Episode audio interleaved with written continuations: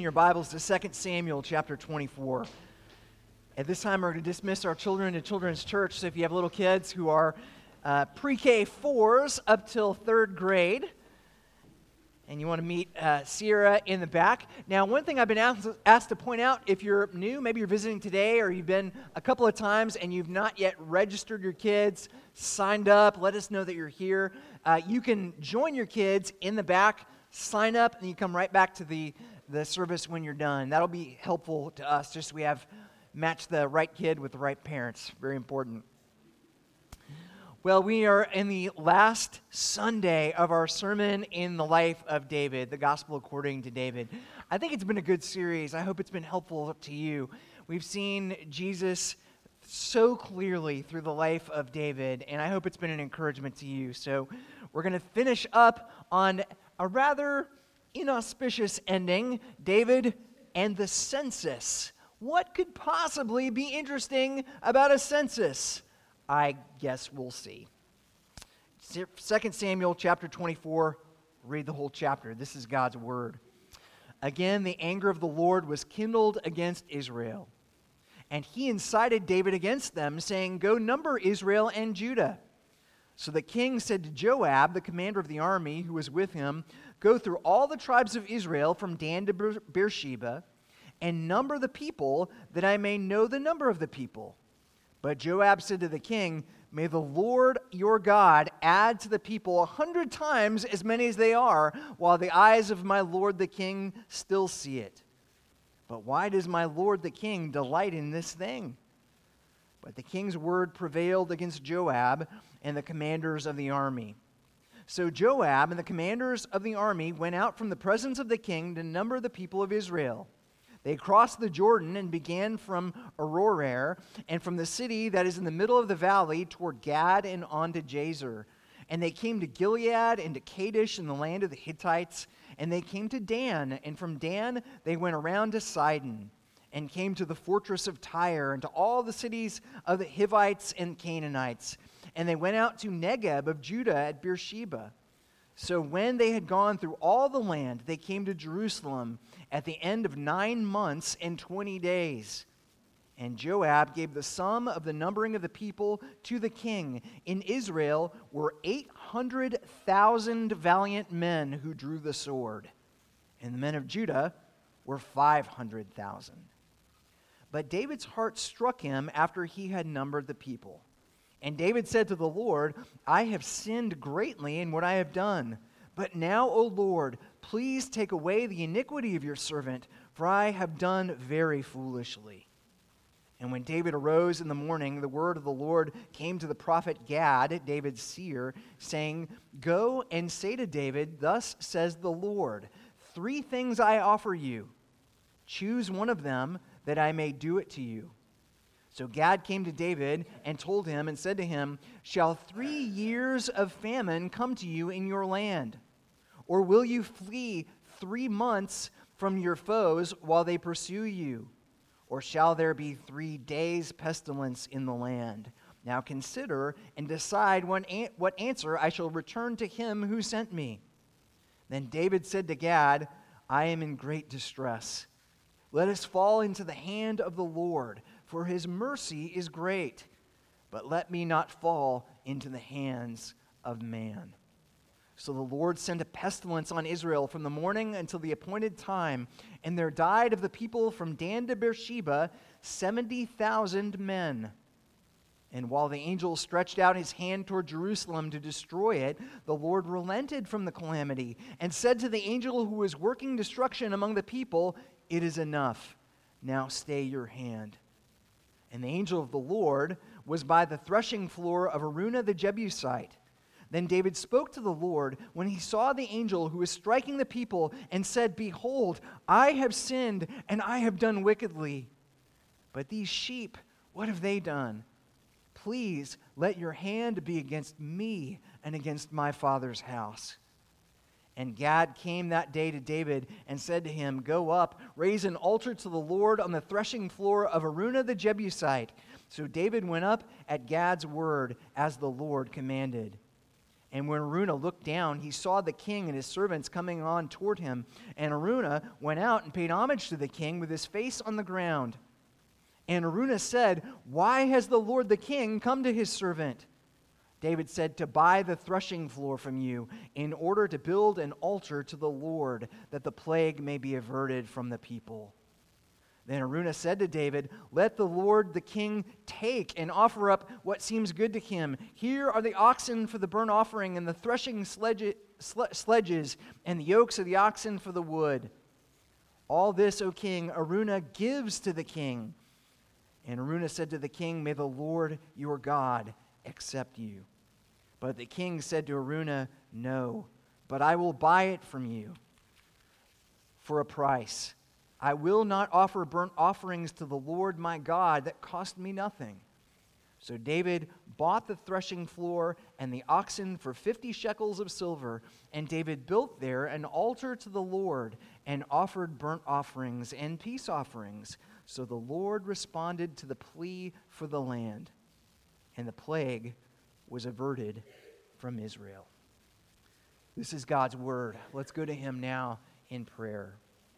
O oh Lord our God, we thank you for this amazing story from the life of David. We pray that you would show us your mercy, show us your righteousness, show us your holiness, that we might serve the world in gratitude for all the grace that you've given to us in Jesus. Hear our prayer, for we make it in Jesus' name. Amen. I want to start with a little bit of a visual illustration this morning. Do you know what this is? It is a box. Thank you, Kate. The rest of you are allowed to speak. Do you know what is in the box? Well, let's see. It's like Christmas in April. We have a lot of things in the box. Ooh, this is kind of a cool thing in the box. This is a, a cross that hangs on, the off, on my office wall. It's made of uh, nails from the railroad. An artist in Fairhope, who was a recovering drug addict, made this cross, and it's very, very meaningful to me. I think it's very beautiful. And so the cross is with me in the box. Here's something else that's in the box. Do you see this? Do You see what this might be? This is a crown of thorns. I wish there was a cool story about this. I bought it on Amazon. Let's see what else we got in the box.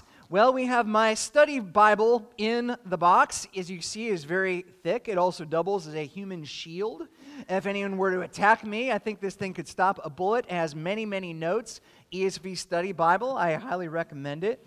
We also have several names of God in the box. We have Jesus Christ. That's one of the names of God, second person of the Trinity. We have Heavenly Father. God is our Father. That's one of the names of God. We have Holy Spirit. This is one of the, the names of God. God is Father, Son, and Holy Spirit.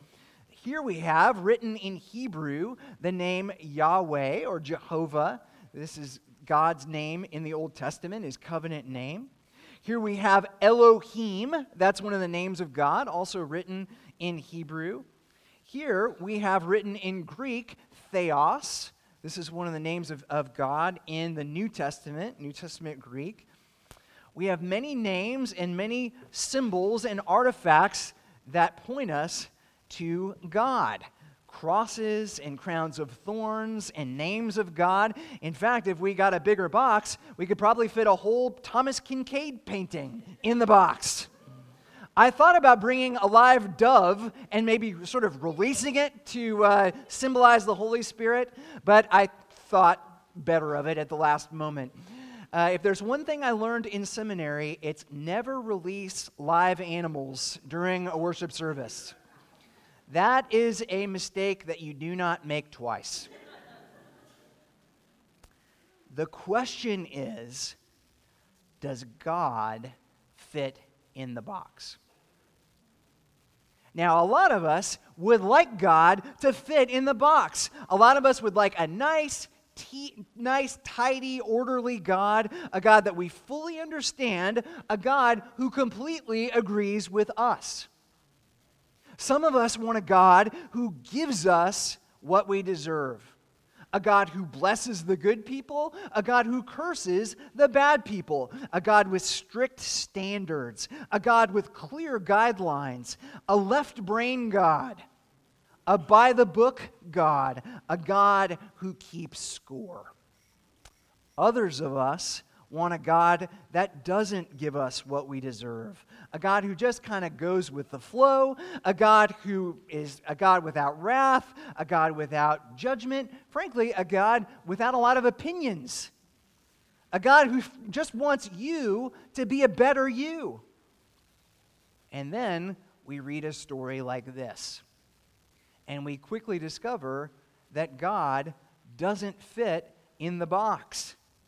In this story, we have divine judgment, we have divine mercy, we have an avenging angel, we have animal sacrifices. God sends a plague that kills 70,000 people.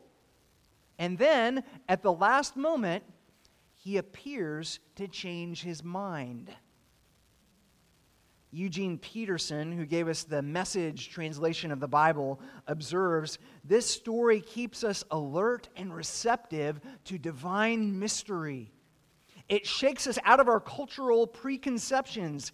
It stands in the way of distilling the Bible into predictable, moralizing anecdotes. God will not fit into our idea of how we think that God should act.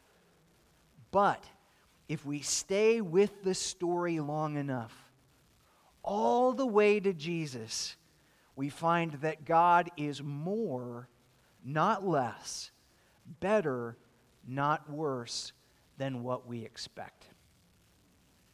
I like that. God is more, not less, better, not worse than what we expect. He's completely righteous. He will not let sin go unpunished, whether it is sin that we commit or whether it is sin that is committed against us. And yet, He is also completely merciful. He is the good shepherd who lays down his life for his sheep. If you're taking notes this morning, here's what we're going to do. We're going to break this story down by dividing it into two scenes. In scene one, David's sin will show us the justice of God. And in scene two, David's sacrifice will show us the mercy of God. So, scene one, David's sin shows us the justice of God. God is just, He is holy, He's righteous. And then in scene two, David's sacrifice shows us the mercy of God. God is gracious, God is kind, God does not give us what we deserve. And that's good news. God is always righteous. God is always merciful. God is often unpredictable. He's not safe, but He's good. We see that in our final installment of the life of David. Scene one David's sin and the justice of God. Verse 1. Again, the anger of the Lord was kindled against Israel, and he incited David against them, saying, Go number Israel and Judah. So the king said to Joab, the commander of the army who was with him, Go through all the tribes of Israel from Dan to Beersheba and number the people that I may know the number of the people. But Joab said to the king, May the Lord your God add to the people a hundred times as many as they are, while the eyes of my lord the king still sees it. But why does my lord the king delight in this thing? Now, the text makes clear that David sinned by doing this census. He sinned by counting the people. The question is, why? Why is it sinful to count the people? Why is it sinful to keep records? Every week, we count you. Wouldn't it be terrible if God sent a plague on you because we counted you? You say, I didn't even do anything. I was just sitting here. Someone counted me, and now there's a plague breaking out in the congregation. So, why is this sinful? Why is it wrong? Here's the answer it's not the counting, the counting is not the issue. There's nothing inherently sinful about taking attendance. There's nothing inherently sinful about keeping orderly records. If so, we should probably do a special evangelistic outreach to accountants because that's all they do all day long is they keep orderly records. David's counting was sinful not because of the counting, but because it's a symptom of a much deeper spiritual problem. The real question is what kind of king orders a census? What kind of person is David becoming? The census shows us a number of things about David's heart. The first thing we see is that he was becoming an arrogant person. He counted the people because of pride and conceit. He counted the people for the same reason that rich people count their money. The same reason that wealthy people go online and check their balances and their investments day after day and multiple times a day. He counted the people for the same reason that beautiful people are constantly looking at themselves in the mirror and taking pictures of themselves, looking at themselves in the mirror, and posting those pictures on Instagram so other people can look at them looking at themselves in the mirror arrogance, pride, conceit. Arrogant people use numbers and metrics and statistics to measure their success and to establish their worth by comparing themselves to other people. Driven by pride and its cousin insecurity, we constantly do what David did. We constantly ask ourselves, who has the biggest house, and who drives the fastest car, and who's getting the best grades, and who's dating the prettiest girl or the cutest guy, and who has the most success, and who has the most fame, who pastors the biggest church. Ouch. And who has the most followers? And who has the most subscribers? How many do you have? More than me? David took a census because he wanted to say, Look at me. Look at how rich I am. Look at how powerful I am. Look at how successful I am. I am greater than any other king in the ancient world. I am the greatest king in all of Israel. There's never been a king like me. It's toxic, it's poisonous, we were meant to live not for our own glory, we were meant to live for the glory of God. We were meant to say, Look at how great God is. Look at how wonderful Jesus is. Look at me. I am nothing compared to the glory of God. It's not about me at all, it's all about Him. And David was becoming, through this census, an arrogant person. David was also becoming an unbelieving person. Do you remember what David's best friend Jonathan said in 1 Samuel chapter 14? He said, The Lord can save by many or by few. That sentiment could practically be the title of David's autobiography. Do you remember the most famous story about David, the story of David and Goliath? David was the smallest person in all of Israel, and he went into battle against Goliath, a giant, the biggest person in the whole land of Philistia. He had no armor, he had no sword, he had five smooth stones and a sling, and he took Goliath to the ground. Do you remember some of the stories we looked at last week? The stories of David, David's mighty men. Josheb, one man, defeated 800 Philistines all by himself because God was with him. Eleazar fought against the Philistines hour upon hour upon hour, so long that his hand literally fused to his sword. They had to pry his hand off his sword. How did he survive? God was with him. Shammah went into one Israelite village, defended a lentil field all by himself, except he wasn't all by himself. God was with him. David's three mighty men marched straight into hell to the city of, of Bethlehem, fighting off Philistine, war, Philistine warriors every step of the way, simply to give David a glass of water. How did they do it? The Lord was with them, the Lord gave them victory. If the Lord is on your side, it doesn't matter how big your nation is. If the Lord is on your side, it doesn't matter how many fighting men there are in Israel and Judah. If the Lord is your treasure, it doesn't matter how much money you have. If the Lord says that you are beautiful, then it doesn't matter what you post on Instagram.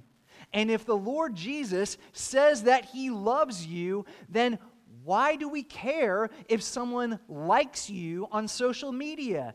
It doesn't matter. It mattered to David. David was losing his faith. And God was not about to let that happen to the king of Israel. He had to intervene. David was also dehumanizing people, he was depersonalizing them. He was taking flesh and blood, human be- beings, image bearers of God, and he was turning them into statistics, abstract numbers on a ledger sheet. People are more than numbers, people are more than statistics. People are more than clients. People are more than donors. People are more than customers. People are more than giving units. People are more than members of a racial group. You are more than your gender. You are more than your ethnicity, whatever it is. You are more than a member of a political party or a political movement. I have a friend. His name is Tony. His name is not J01032.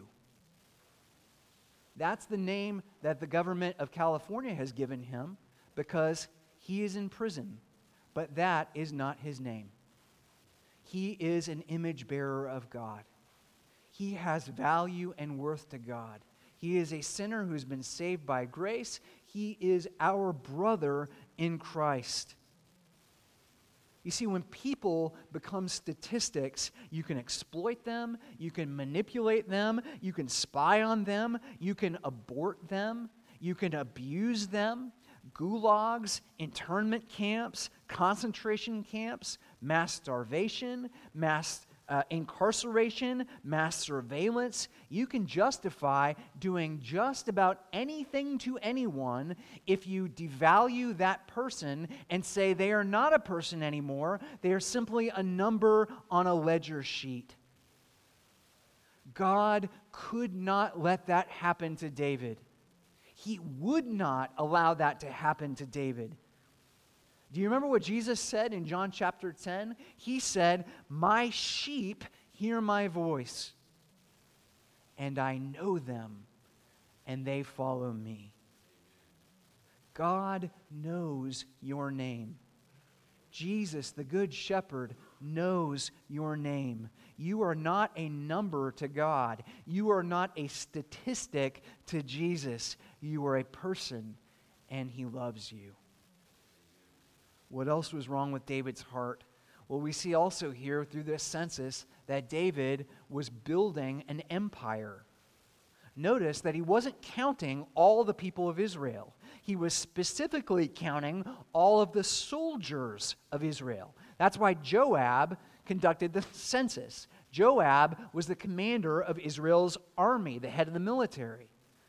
Verse 9 And Joab gave the sum of the numbering of the people to the king. In Israel, there were 800,000 valiant men who drew the sword. And the men of Judah were 500,000.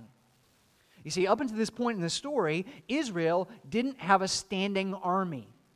Up until this point in the story, whenever Israel went to war, it was largely a defensive effort against neighbors who had invaded them. And so they would quickly gather up the fighting men of Israel, as many who would, as would come. They would come together, they would fight the battle, they would drive off the foreign invaders, and then they would all return back home to their lives as carpenters and fishermen and farmers. They didn't have a standing army. And now David is saying, we need a standing army. And the first step to forming a standing army is to count the number of fighting men in all of Israel. Why? Why would he do it? Because he wanted to expand his kingdom by force. He wanted to expand his kingdom by invading, occupying, and destroying the surrounding nations of, around Israel. That's what every king in the ancient world would do. They would all count their soldiers because the logic went like this. If we have, for example, 1.3 million soldiers, and the, the Moabites or the Amalekites or the Ammonites or the Hittites, the Electrolytes or whoever has like 100,000 soldiers, well, then naturally we're going to invade them, right? We have more soldiers, and so we invade. It's Darwin, it's natural selection. The strong eat the weak. Except that's not what happens in the kingdom of God. In the kingdom of God, the strong are the weak, and the weak are the strong. Israel was supposed to be a light to the nations, not a terror to the nations. They were supposed to draw people to the God of Israel, not force them to the God of Israel, not enslave them, not abuse them. They were to love them and serve them. Their, their kingdom was supposed to expand through conversions because God's kingdom is about love, it's not about hate. It's about forgiveness, it's not about revenge. It's about being constructive. It's not about being destructive. That's the total opposite of the kingdom of God. Now, at first, we read this little detail about God judging the people, and it's a little bit confusing. At least it was a little bit confusing to me. Why would God judge the people? After all, it was David's census, it was his idea, and in fact, there's a little bit of a hint that God gave him the idea to do the census. So, how is it that the people are responsible for what is essentially God's actions through David? The answer is this the answer is they were on board. They were completely in favor of this. They wanted to crush their enemies. They were more than willing to lend their sons and their grandsons and their, their husbands and their fathers to the army so that these other nations, which had been invading them and terrorizing them for hundreds of years, might feel their force of their revenge. They want payback. So often, even though we have been forgiven, we want the same thing. We want revenge.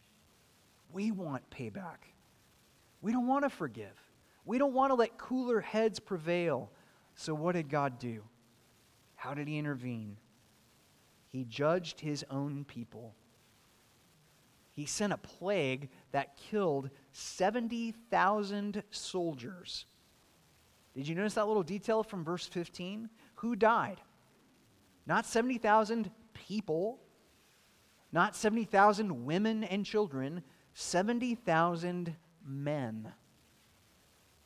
God struck down 70,000 men, 70,000 of the men that Joab had counted in the census in order to raise a standing army. Why? Because God was stopping them from raising the standing army. He was stopping them from killing and robbing and burning and pillaging their neighbors. He was stopping them from becoming all just exactly like their neighbors were. In some sense, God is protecting the neighbors from the Israelites, but in another sense, God is protecting the Israelites from the Israelites. He's pro- protecting them for becoming something that is abhorrent to God. God disciplined them for the same reason that parents discipline their children today love. We discipline our children because we love them, and God disciplines His children, His people, because He loves us. Just think about it this way Have you ever been to a restaurant or a ball game or some public place and you see some kid who's just absolutely running wild in, in, the restaurant or the movie theater, right? They're kicking, they're biting, they're screaming, they're you know doing all sorts of nonsense, and the parents are just kind of sitting there doing absolutely nothing. Have you seen this? They're on the phone, they're checking their email, they're doing words with friends or some other game where they don't have to know how to spell, you know. So they're and they're just completely ignoring their kids who are running wild.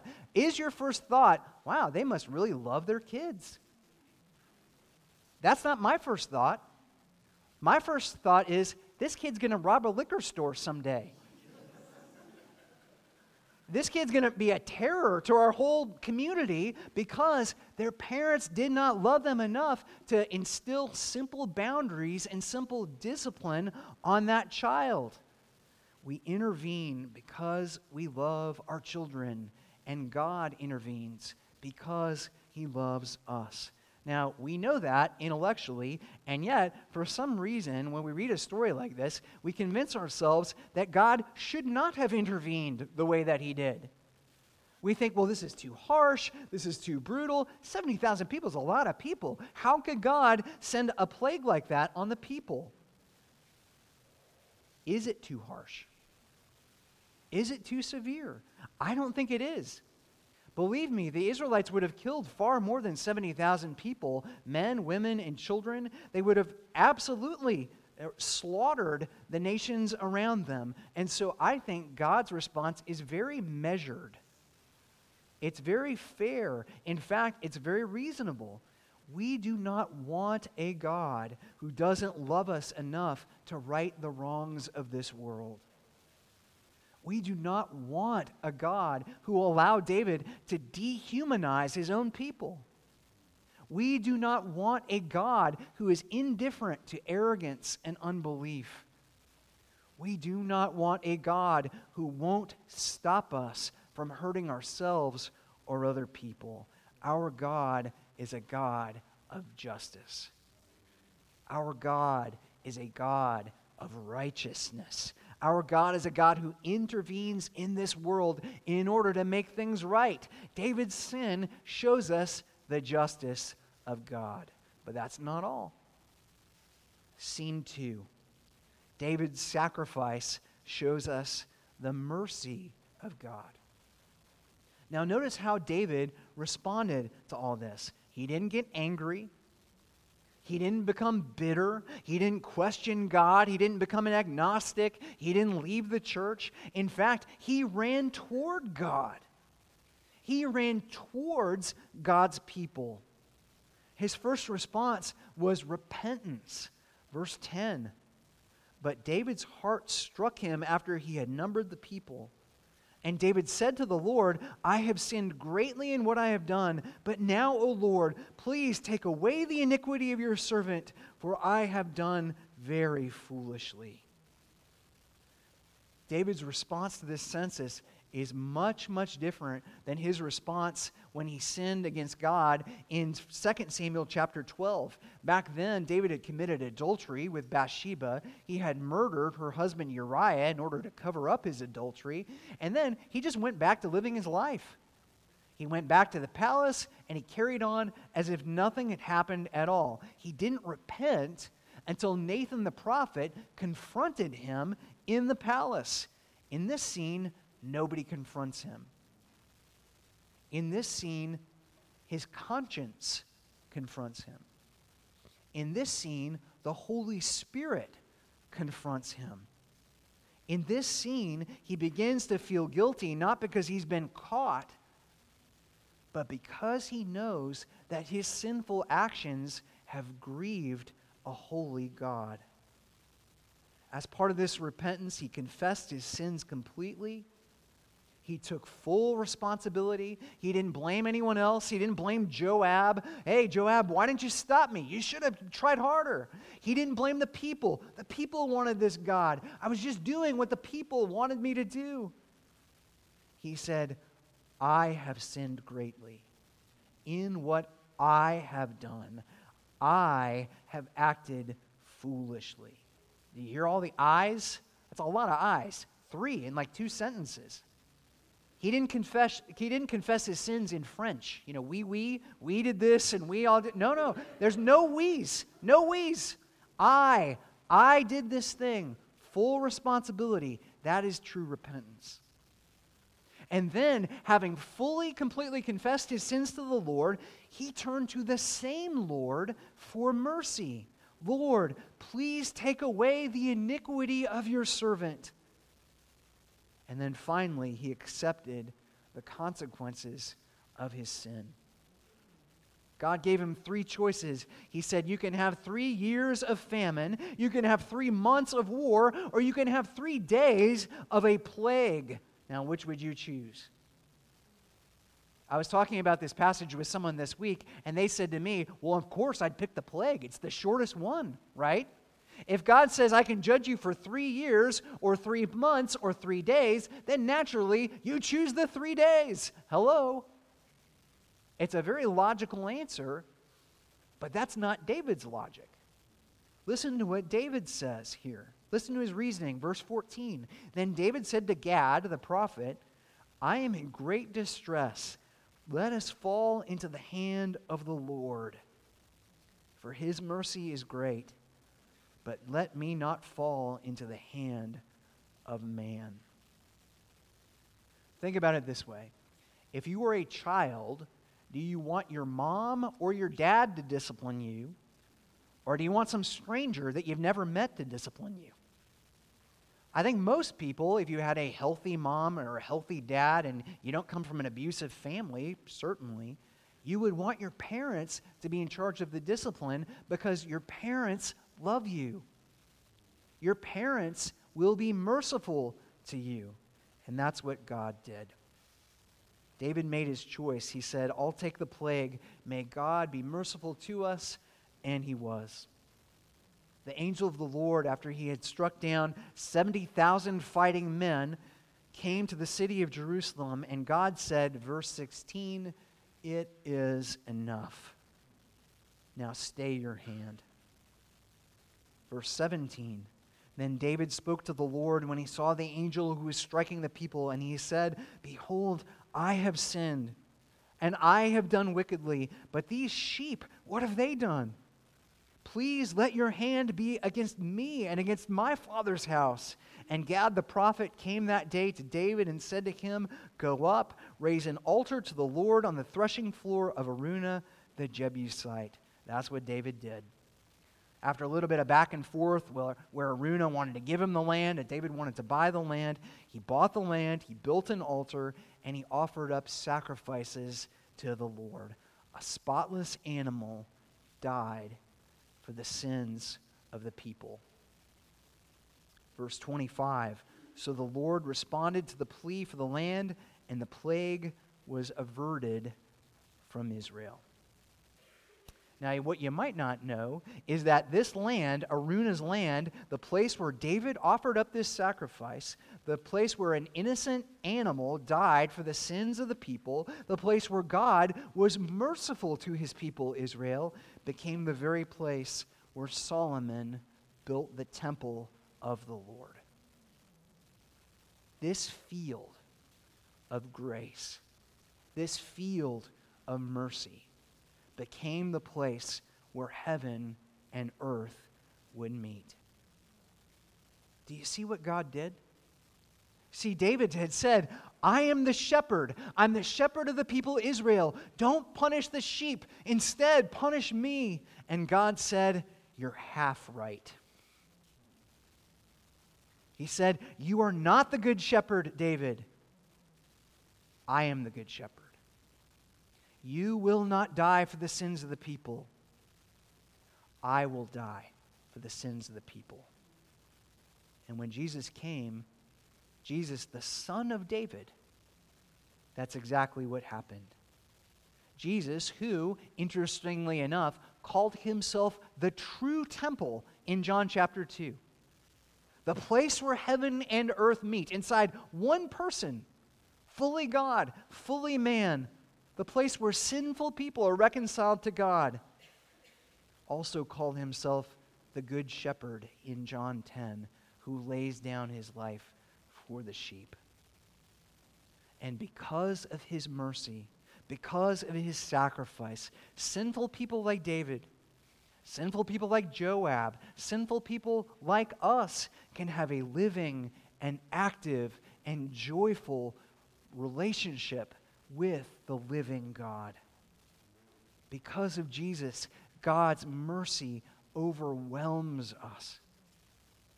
Because of Jesus, God's justice does not consume us. See, that kind of God, a God who is fully just and fully mercy, merciful, not from one day to the next, but at the same time, just doesn't fit in the box. In fact, the whole universe cannot contain the glory of God. David did many other things that are not written in this book. And Jesus, the son of David, did many things that are not written in these books. But these are written so that you might believe that Jesus is the Christ, the Son of David, the Son of God, and that believing you might have life in his name. What a king. What a savior. Let's go to God in prayer.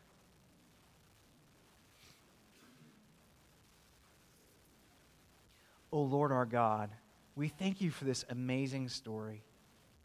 We thank you that though you take sin very, very seriously, often much more seriously than we do, you also take mercy much more seriously than we do. We thank you, Lord God that we are not consumed by your justice. We thank you, Lord God, that you have provided a substitute who died for us on the cross. It is in his name we pray. Amen.